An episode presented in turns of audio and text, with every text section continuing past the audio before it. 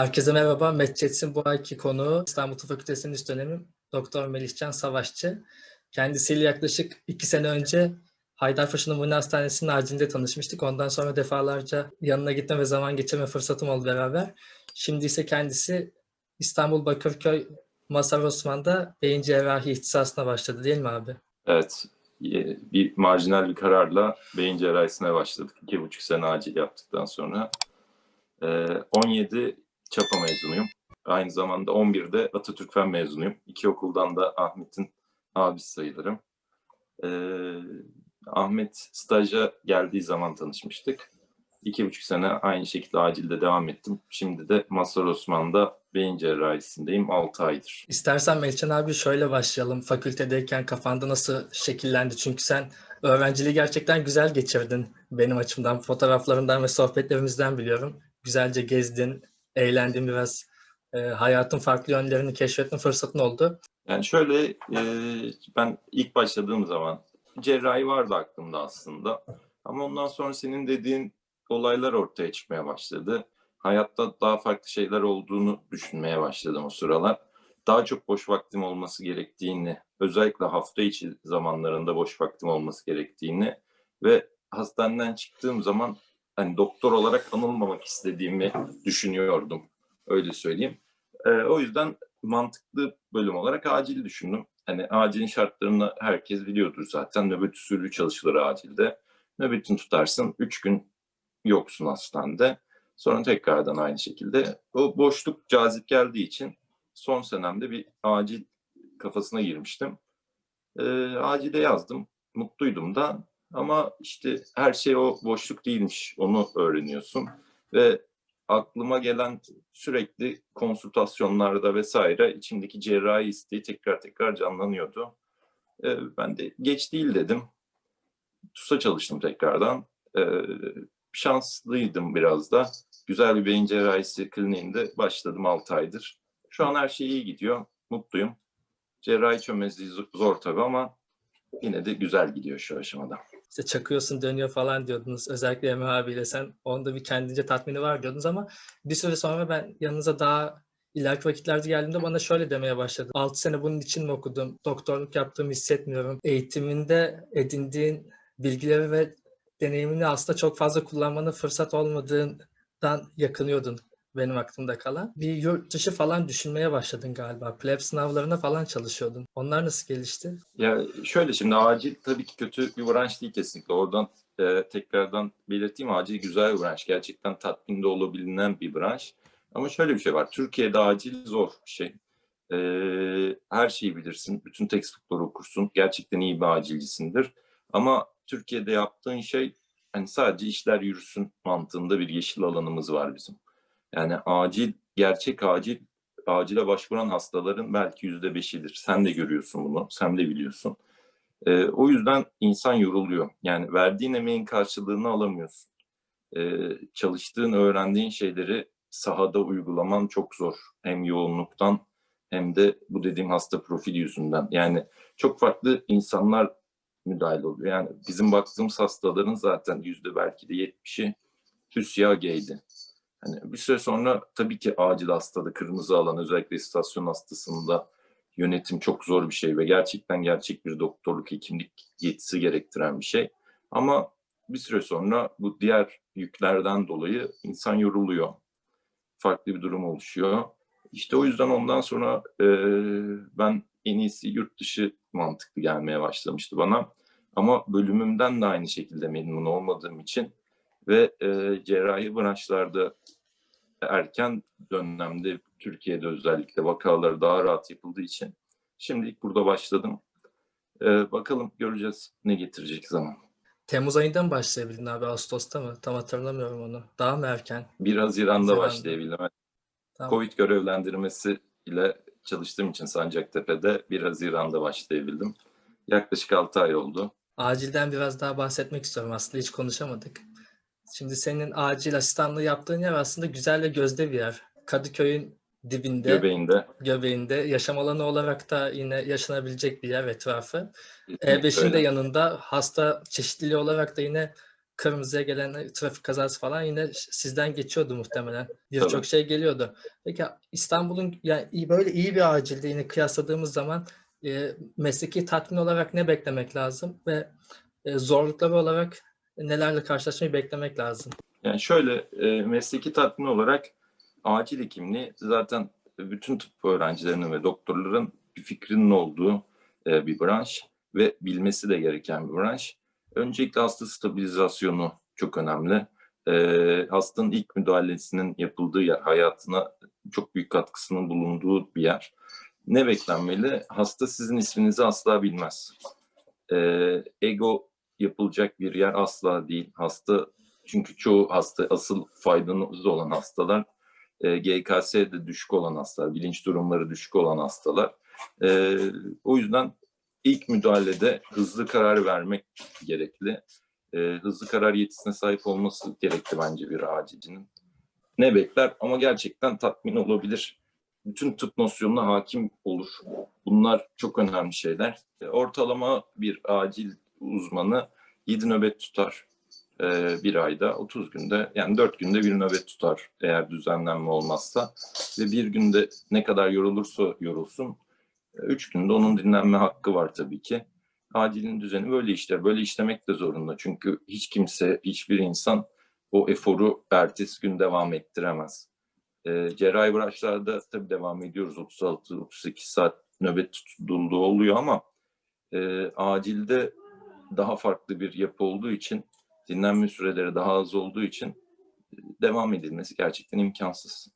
Kendine vakit ayırıl, ayırabilme açısından da güzel bir şey de fikir. Kazanç olarak baktığınız zaman peki yine o asistan pozisyonunda insan tatmin edebilecek bir maaş oluyor mu? Evet tabii yani klinik branşlar zaten yaklaşık olarak aynı miktarı alırlar. Hani e, sadece döner sermayeden gelen miktar ve nöbet parası değişkendir. Ee, acil genelde Haydarpaşa'da en azından ben ayrılmadan 6 ay öncesine kadar öyleydi. En çok kazanılan branş acilde. Ee, genelde de çoğu hastanede de en çok olmasa da en çoklardan biridir acil.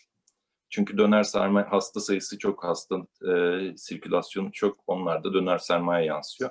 Ama aşağı yukarı hani çok fark edecek miktarlar değil bu aralardaki farklar. Ve kaç nöbetle başlıyordunuz orada? E, Haydarpaşa'da 12 nöbetle başlanıyor. E, yazacak arkadaşlar da vardır belki tam da TUS dönemi. Haydarpaşa 12 nöbetle başlanıyor. 2 ay 12 nöbet tutar e, yeşil alan. Hala öyledir. Sonra ona düşüyor. 2 sene boyunca 10. İkinci senesinde 9, sonra 8 ve 7 olarak da bitiyor. Ben şimdi biraz daha tabii daha dördüncü sınıf olduğum için biraz daha heyecanlı geliyor daha acil. Çünkü ne öğrenirsem görüyorum. Çok çeşitli mesela üremik perikardit görüyorum. Sonra me- mezenter iskemi geliyor onu görüyorsun. MI geliyor. Ne öğrenirsen ve yani seni heyecanlandıran ne varsa fakültede onları gördüğün bir alan gibi. Ama onun dışında 24 saat ve ayda 10-12 kere kaldığın zaman onların aslında az bir bölüm, e, az bir e, oranı temsil ettiğini ve kalan bölümün çoğunun acil olmayan orada bulunması gereken hastalar olduğunu görüyorsun. Bunun bir yerde sonu geliyor mu? Bir aşama daha ilerisine gitmek istiyor mu insan? O anlamda o tatminde bir azalma oluyor mu? Onu merak ediyorum ben. Tatminde bir azalma olmuyor. Şöyle e, bir şey oluyor. Zaten e, işleyiş de öyle çoğu yerde. Çömez asistan yeşil alanda başlıyor. Yeşil alanda da baktı hastaların çoğu senin dediğin gibi acil olmayan hastalar. Aradan tek tük. Sen hatırlıyorsun yakalıyorduk aradan.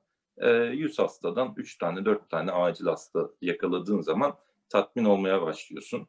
Ondan sonra bu oranın daha fazla olduğu, %3'lük oranın belki yani rastgele söylüyorum tabii daha fazla olduğu sarı alana geçiyorsun.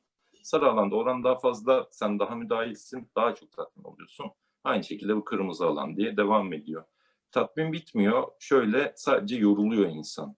Yani bir süre sonra. Bunlar birikiyor çünkü e, hasta e, yani şimdi şöyle de doktora karşı da ciddi bir kin var. Acilde doktorlar en ön safta olduğu için bundan da yoruluyorsun. Hasta yakınları, hastalardan, e, şiddetten de yoruluyorsun gerçekten tartışmalardan. E, tatmin bitmese de yorgunluk olduğu için bu tatminin keyfini çıkartamamaya başlıyorsun artık. Beyin cerrahiye falan geçmeden önce biraz acilde başına gelen birkaç olayı anlatmanı isteyecektim ama şimdi aklıma senin zorunlu hizmetle ilgili anlattıkların geldi. Bartın Devlet Hastanesi'nde yaptım. Güzel bir ekip vardı orada gerçekten. Hem hemşire ekibi. İlk doktorla atılınca çünkü sudan çıkmış balık gibi oluyorsunuz. Ee, bunu herkes söylüyor. Bütün hocalar söylüyor. Ama gerçekten öyle. Yani biz tıp fakültesinde öğrendiğimiz şeylerle sahada uyguladığımız şeyler arasında çok büyük farklar var. Ee, yani ben Atatürk Fen mezunuyum. Oradan Çapa mezunuyum. Gönderdiler Bartın Devlet Hastanesi'ne. Sene 2017. Gittik Bartın'da işte ilk nöbetlerimden birisi. Yani biz böyle hani acil servis tabii MI'lar gelsin, pankreatitler gelsin, o gelsin bu gelsin diye bekliyoruz. Bir teyze gelmişti hiç unutmam. Göynüm aktarılıyor diyor bana. Göynüm aktarılıyor düşündüm düşündüm dedim herhalde o yani bir göğüs ağrısı tarzı hani göğün, göğün bir şeyler falan. EKG trop takibi yaptık kadına. E, 9 saat boyunca tuttuk acil serviste. Sonra sağ olsun sekreter arkadaşlardan biri geldi. Hocam bulantısı varmış hastanın dedi. Sonra bir Zofer'le işi çözdük ama neyse trop takibinde yapmış. Olsun yine yaşlı olacak. yaşlı kadın. Evet Yine tabii. Yine bir risk faktörü vardı sonuçta. Trop takibinde yaptık atlamamış olduk. bir önceki konuğum da aslında yine Atatürk Fen Lisesi mezunu Enis abiydi. O da mecburi hizmet için şimdi Maçka'da bulunuyor Trabzon'da. Onun anlattıkları şeyler de çok benzer. İşte o bir spot e, acil listesi gibi bir şey yapmış. Senin dediklerinde çok paralellik gösterdi. O deli bal falan görmüş böyle. İlk şok olmuş. Hiç, aslında bizim fakültede vurguluyorlar ama Bize de bize de bir kere acile numuneye gelmişti deli balı. Biz oradan hatırlıyorum. Hani bir kere karşılaştım toplam gelmişti. Mantar zehirlenmesi falan çok geliyor. Zorunlu hizmette özellikle gerçekten ciddi mantar zehirlenmesi gelmişti. Ee, ama güzel zamanlar, heyecanlı zamanlar. Biraz şimdi bu nöroşirurji kısmına geçmek istiyorum. Biz seninle konuşurken bir, bir dönemde plebe çalışmaya başladığını söylemiştin. İngiltere'ye bakıyordun. Ondan sonra galiba sen kısa bir dönem e, İsveç'te bulundun. Doktorluk yapmasan da yaşamak amacıylaydı galiba tam hatırlamıyorum. İsveç'i sevmediğini söylemiştin bana o anlamda. Neyse çalıştın çalıştın. Ondan sonra ben bir gün yanına geldim. Bu sefer bana TUS'a girdim Ahmet ya falan dedin. Ben de ne düşünüyorsun dedim. Sen de beyin cerrahi düşünüyorum dedim. Ben de şok oldum.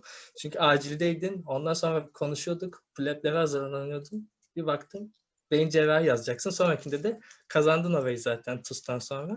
Bu süreç nasıl gelişti? Nasıl karar verdin? Ve çekincelerin var mıydı? Çünkü sonuçta beyin cerrahisi Türkiye'de çok e, rağbet gören bir branş değil maalesef.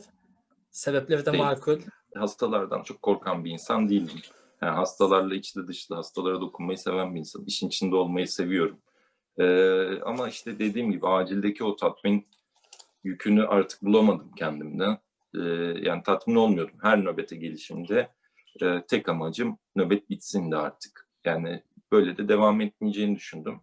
E, Pulap olayı e, eğer olsaydı hani işte uzmanlıkla beraber, acil uzmanlığıyla beraber o sıra uzman olurdum büyük ihtimal zaten Pulap'ı verene kadar. Uzmanlıkla beraber orada acil uzmanı yap, uzmanlığı yaparım diye düşünüyordum. E, ama acilden artık tatmin olmayınca ve gerçekten artık sıkılmıştım. Hani hem hastanede bulunmaktan hem şeyden gerçekten basıyordu. Ee, ve cerrahiye de hep bir şeyim vardı. Özen, özeniyordum. isteğim de vardı. Ee, olmuşken zaten beyin cerrahisi, mikro cerrahi, ince işçilik gerçekten zor, spesifik bir branş olması hep aklımda olan cerrahide beyin cerrahisinin karar vermemi sağladı. Güzel bir yer oldu. Mansur Osman e, her türlü vakayı yaptığımız, yorulduğumuz ama karşılığını da aldığımız bir yer. Güzel bir yer oldu. Şimdilik memnunum. Tatmin duygum daha yüksek kesinlikle. E, spesifik bir iş yapıyoruz. O da güzel bir şey. Şimdilik güzel gidiyor. Aslında bence herkesin cesaret edebileceği bir şey değil. Çünkü gerçekten konfor zonundan çıkmanı gerektiren bir şey. Acilde bulunduğun klinikte veya herhangi bir yerde yine iki, iki buçuk sene geçirmişsin. Yine artık oraya bir alışmışsın ve işte belli bir evin, belli bir gelirin var. Hayatının belli standartları olduğunu varsayıyorum. Ondan sonra aslında böyle yine baştan ve zor bir branşa başlamak aslında biraz konfor zonunun dışarı çıkmayı gerektiren ve aslında kendini bir adım daha öteye taşımayı amaçlayan bir hareket bence. O, yüzden bana gerçekten cesur geliyor. Ama seni tanıdığım için çok da şaşırmıyorum. Sadece o üç farklı ziyarette üç farklı hedefle gördüğüm zaman şaşırmıştım. İstersen biraz bize bu İstanbul'da bir beyin cerrahi asistanı olmak nasıl bir şey? Ondan bahset. Neler yapıyorsun? Çalışma yükünüz ne kadar fazla? neler görüyorsun? Hani ne, gerçekten ne kadar zor? Bunları anlatır mısın? Tabii. Yani şimdi şöyle e, biz Mazhar Osman'da e, şimdi yani Covid dönemi tabii ki öyle bir anormal bir dönemden geçiyoruz. Çoğu beyin cerrahisi kliniği kapalı e, Covid nedeniyle. Bizim Mazhar Osman'da aktif olan ender beyin cerrahi kliniklerinden biri olduğu için iş yükümüz biraz fazlalaştı tabii ki bu dönemde. Beyin cerrahisi asistanı, beyin cerrahisi çömezi ne yapar? Sabah çok erken uyanırız.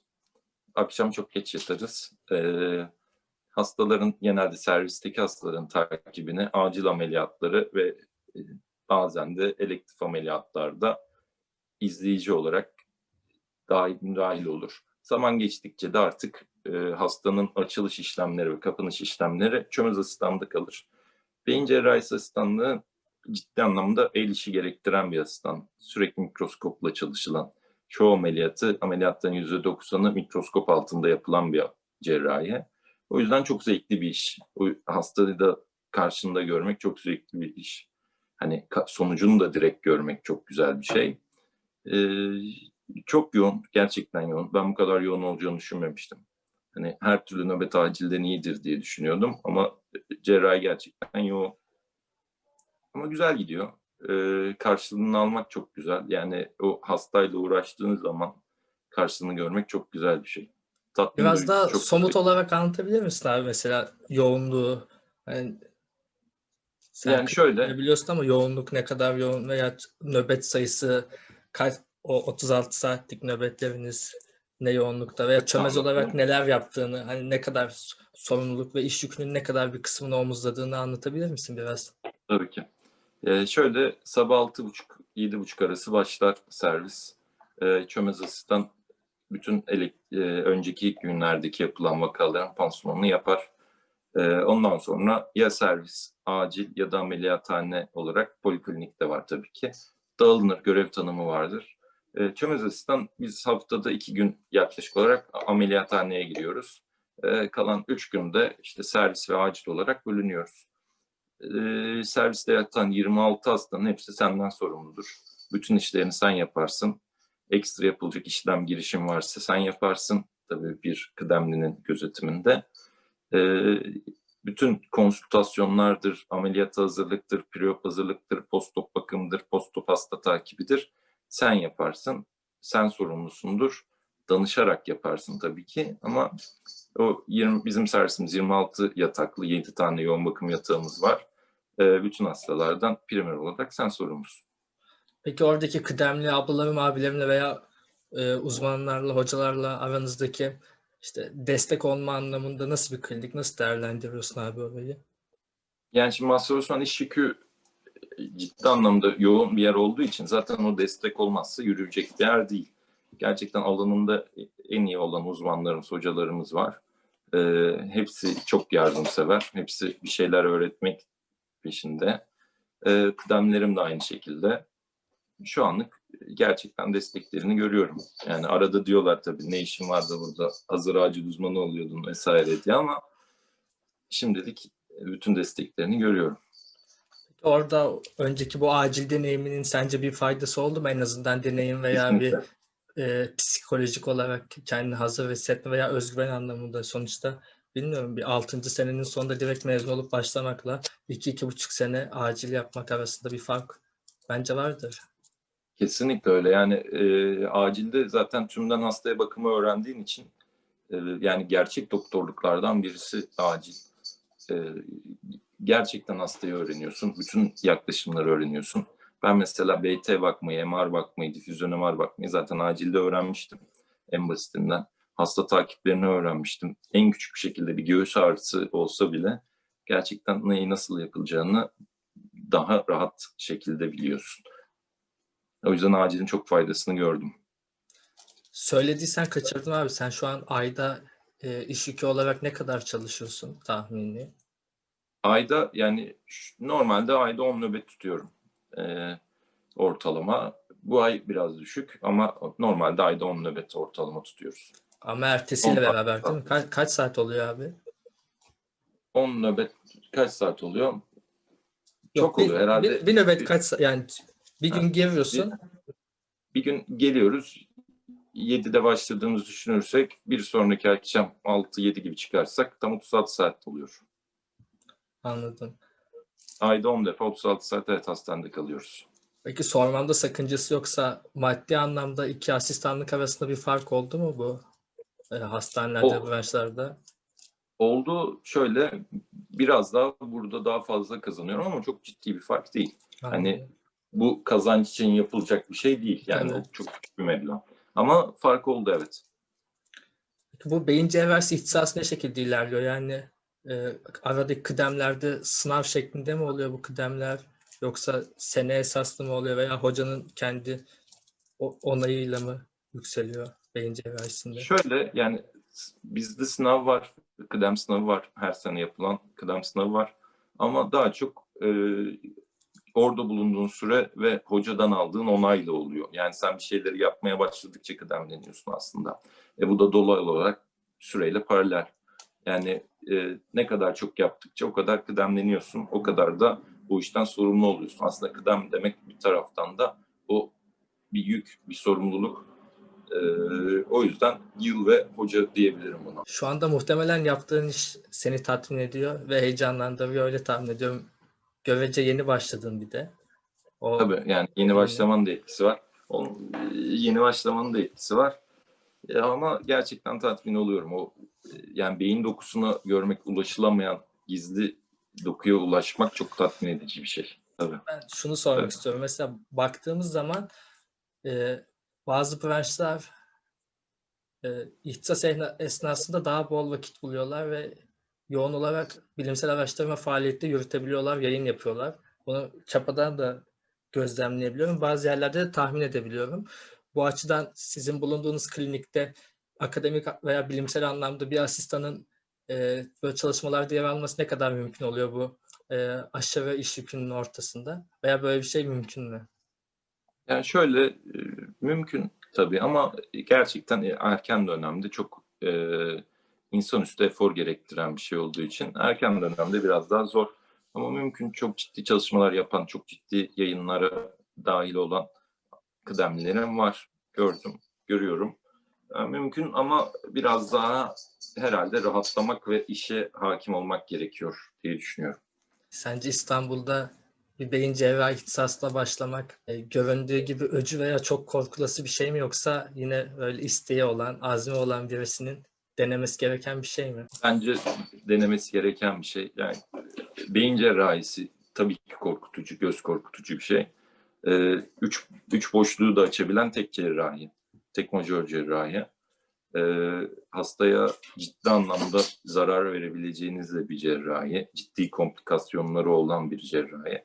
Göz korkutucu mu? Evet göz korkutucu ama gerçekten e, çok zevkli bir iş, çok zevkli bir el işi. Ee, çok kaliteli sonuçlar alınabilen bir iş. O yüzden bence denenebilir.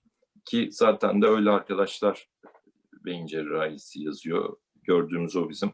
Yeni başlayan TUS'tan sonra da konuştuklarımızda da zaten beyin cerrahisi yazan e, asistan arkadaşlar tek tercihleri beyin cerrahisi oluyor genelde zaten.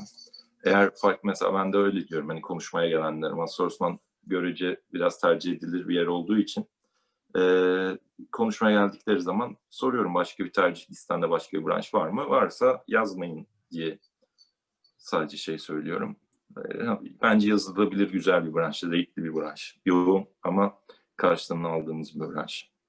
İnce el becerisi anlamında böyle çok tereddütü olan çok fazla soru gelmiş Melihcan abi duyurduğum zaman. Bu yine iş üstünde öğrenilebilen bir şey mi yoksa öncesinde insanın belli bir e, el göz koordinasyonu, bir hakimiyeti olması gereken bir şey mi? Ne düşünüyorsun o konu hakkında? Tabii ki tabii ki olması gereken bir şey ama şöyle de bir şey var. Kimse beyin cerrahi olarak doğmuyor.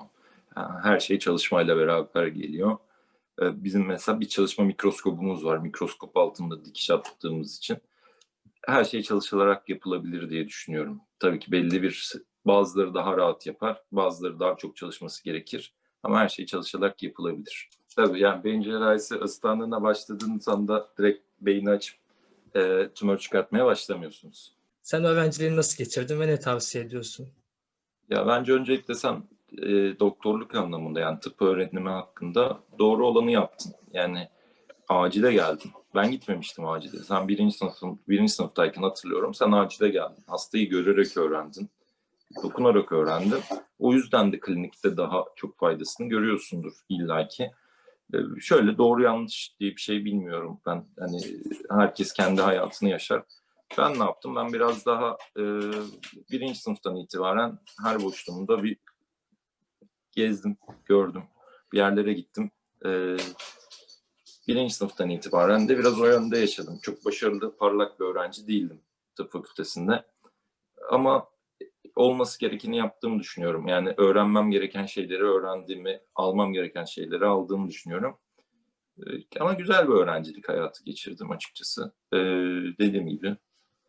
Ama bence doğru ya da yanlış diye bir şey yok. Ben bu yolu seçtim. Bu yolda gidiyorum. Diğer arkadaşlar da diğer yolu seçmişlerdir. Bakalım muhtemelen ben seni bir kere daha rahatsız edeceğim Melih Caner. Bakalım nasıl gelişecek işler bu ilk e, heyecan geçtiği zaman veya bilmiyorum. Umarım hiç geçmez tabii ama yine bunların doğal bir süreci vardır tabii ki. İlk başta biraz Tabii. daha heyecanla bir yürütülen bir şey. Ondan sonra da tabii deneyim ve sorumluluk arttıkça da başka tatmin belki yükselecek. Öyle şeyler olacak. O zaman genel anlamda senin e, İstanbul'da acil hekimliği yani acil asistanlığı ve beyin cerrahi asistanlığı hakkında tercih yapacak arkadaşlara önerilerini alabilir miyiz? Şöyle acil tıp, e, acil tercih edecek arkadaşlar önce bence gidip görsünler ortam nasıl yapabilirler mi?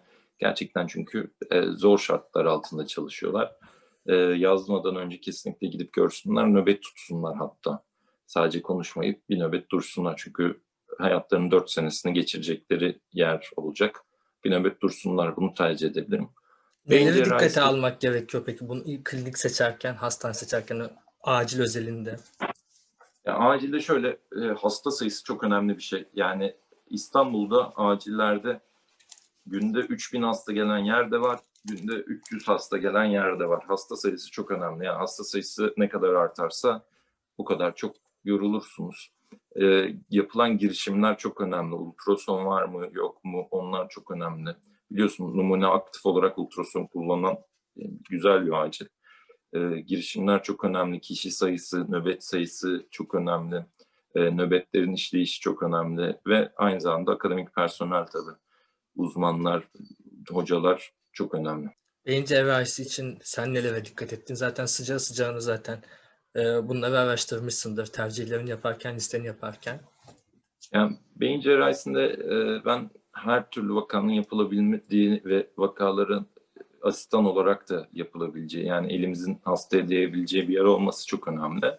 E, tabii aynı şekilde nöbet şartları vesaire önemli. Ortam çok önemli ve ben köklü bir klinik olmasını her zaman istemiştim. E, Mazhar Osman şu anda istediklerim her şeyi karşılıyor. Çok o konuda çok memnunum. Çok teşekkür ederim Melih Can abi. Ben teşekkür Bana ederim. vakit ayırdığın için. Umarım bir sohbette daha beraber olabiliriz. Pandemi izin verdiğinde de en kısa zamanda ziyaret edeceğim sizi orada. umarım. Tabii tabii. Gelmen lazım. Acil, acilden sonra bir de beyin cerrahisinde ağırlayalım seni. Teşekkür ederim. Herkese de başarılar.